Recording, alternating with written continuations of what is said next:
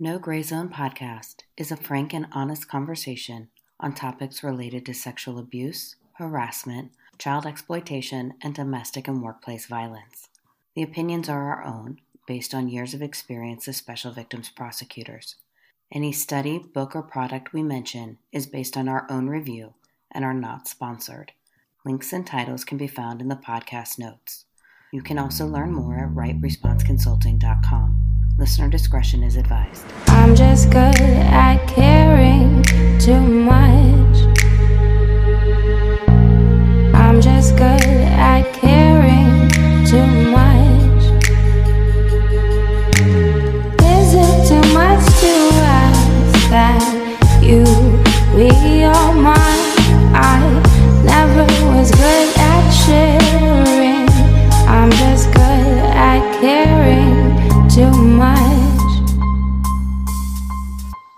Welcome back. I'm Catherine Marsh. And I'm Melissa Hoppmeyer, and this is No Gray Zone Podcast, a new month and a new series. We hope you're enjoying the new format and that you've learned a lot from last month's focus. Did you know that along with Black History Month, February is also Teen Dating Violence Awareness Month? And so this month, we're going to focus on this very important topic of teen dating violence. A recent study has that one out of 10 teens has already experienced dating violence in a relationship. And as we told you last month, intimate partner violence is an epidemic.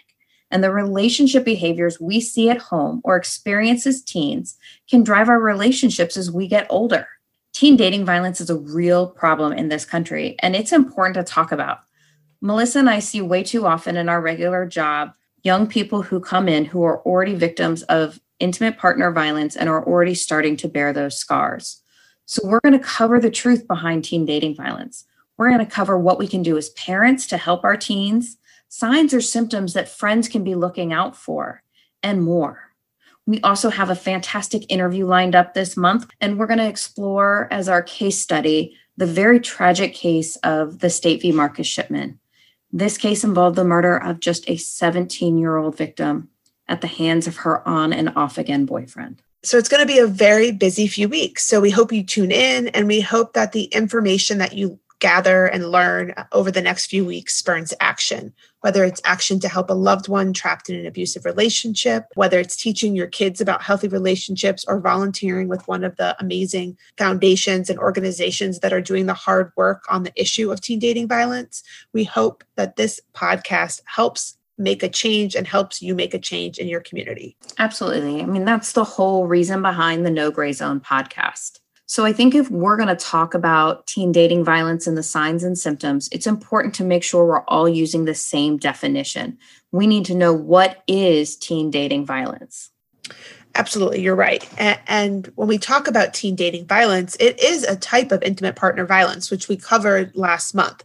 But there are some differences. Some similarities are that, you know, it's still involving physical violence, sexual violence, stalking, and psychological aggression against an individual. They can be male or female. But the main difference is that we're talking about kids, right? We're talking about people under the age of 18 or when at least one of the parties is uh, under the age of 18. And we know that children, whether they're 17 and think they're a child or not, they, they respond differently to violence. Their brains are not fully developed, and that can have a really traumatic effect and can affect them well into adulthood. You know, Melissa, you provided so many examples when it comes to teen dating violence that include physical violence, which most of us have the mental image or the concept of. The same with sexual violence and psychological aggression. But I think stalking so often gets overlooked, especially in the teen dating violence realm. Or in many ways, it's considered, you know, sexy or a sign that the person really likes them at first, and it gets missed. You know, when we're talking about stalking, that can be showing up where the teenager is working showing up when they're out with friends at another place and what seems like romantic, oh, he or she just wanted to see me, is really that stalking and following behavior. And it's something that we need to know as a warning sign and to have a conversation with our kids about. But when we're talking about having conversations with our kids, it's important to know when we should start having those conversations. And listen, as a parent of an 11 year old, this sounds impossible to me But loveisrespect.org reports that violent relationships can start as early as 12 years old. So we can't wait. We owe our children to start talking about teen dating violence, to start talking about body autonomy and the respect that they are due in a relationship as early as we can. Respect.org also shows that girls between the ages of 16 to 24 experience the highest rate of intimate partner violence at triple the national average. You're absolutely right. Uh, you know, it's it's kind of scary to see that ages are so young, and stalking is definitely an epidemic in this country.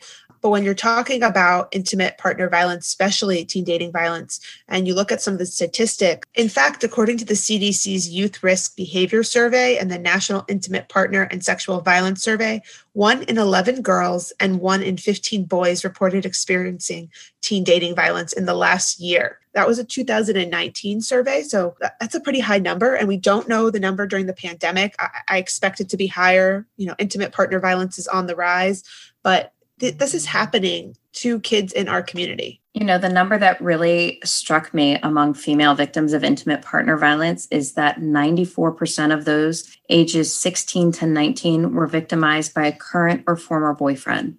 And it's really young. I mean, you're just starting to drive at that point. And I recall when I was 16, I didn't know anything. According to youth.org, almost 70% of victims experienced their first time of abuse by a partner by the age of 24 but 22% occur between the ages of 11 and 17. And I think too often our youngest people, when we're talking that 11 to 17 range, think, but they love me, or this must be an acceptable sign of love because it's my first relationship. Yeah. And, and unfortunately, as we discussed with intimate partner violence, teen dating violence disproportionately affects communities of color and the lgbtqi plus community.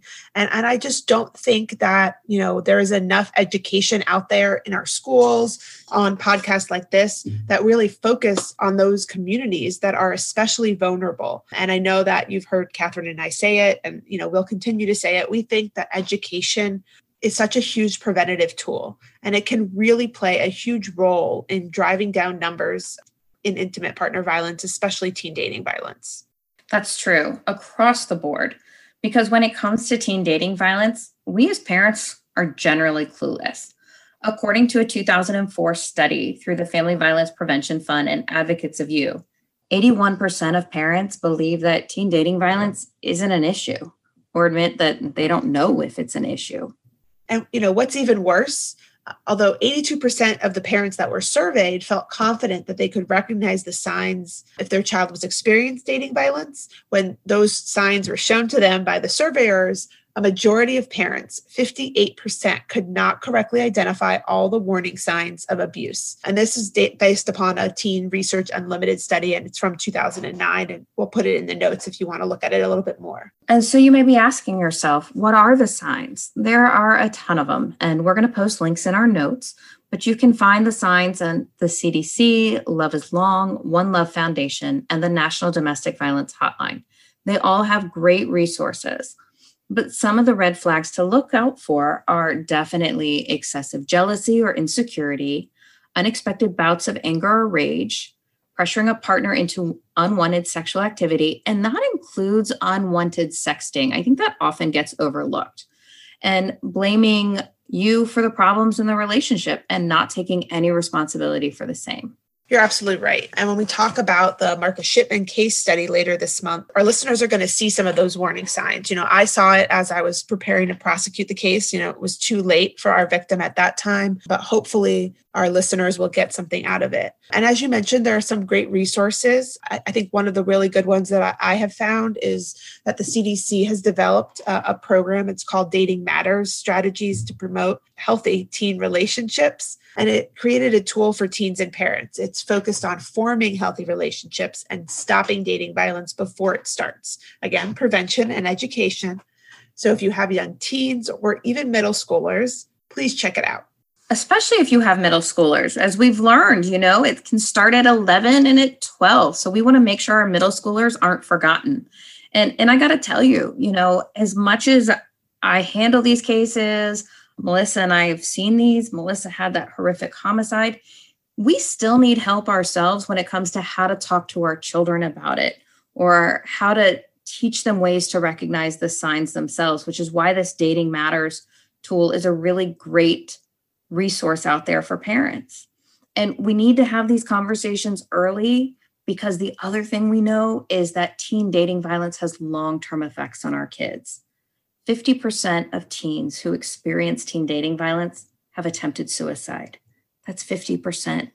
Compare that to 12.5% of girls or 5.4% of boys who have not been in a teen dating violence relationship. And female victims of teen dating violence are six times as likely to become pregnant, twice as likely to get an STD. It also increases their risks for substance abuse, eating disorders, and other risky sexual behavior like trafficking. Our kids have a hard enough time during this age of social media. They have so much on their plate. We need to do all we can to help protect them against teen dating violence. And again, that's through prevention, through education. And we know these conversations are never easy, and it's not necessarily what you want to sit down and talk to your child about after a long day. So, next week, we're going to focus on what parents can do, what resources are available, so that we are all better armed to fight against teen dating violence. But for now, what we want you to know is that if there's an emergency, please call 911. And if you need help or you need help on learning how to talk to your teen about it, you can also reach out to the National Domestic Violence Hotline. That number is 1 800 799 SAFE or visit the website at thehotline.org. That's all the time we have this week. Thank you so much for joining No Gray Zones podcast. And if you like what you hear, please subscribe. You can find us on social media at No Gray Zone RRC on Instagram or Twitter and No Gray Zone on Facebook. There are no excuses when it comes to sexual assault or not having the right response when it comes to sexual harassment. Thanks for listening. This has been a No Gray Zone podcast. I'm just good at caring too much. I'm just good.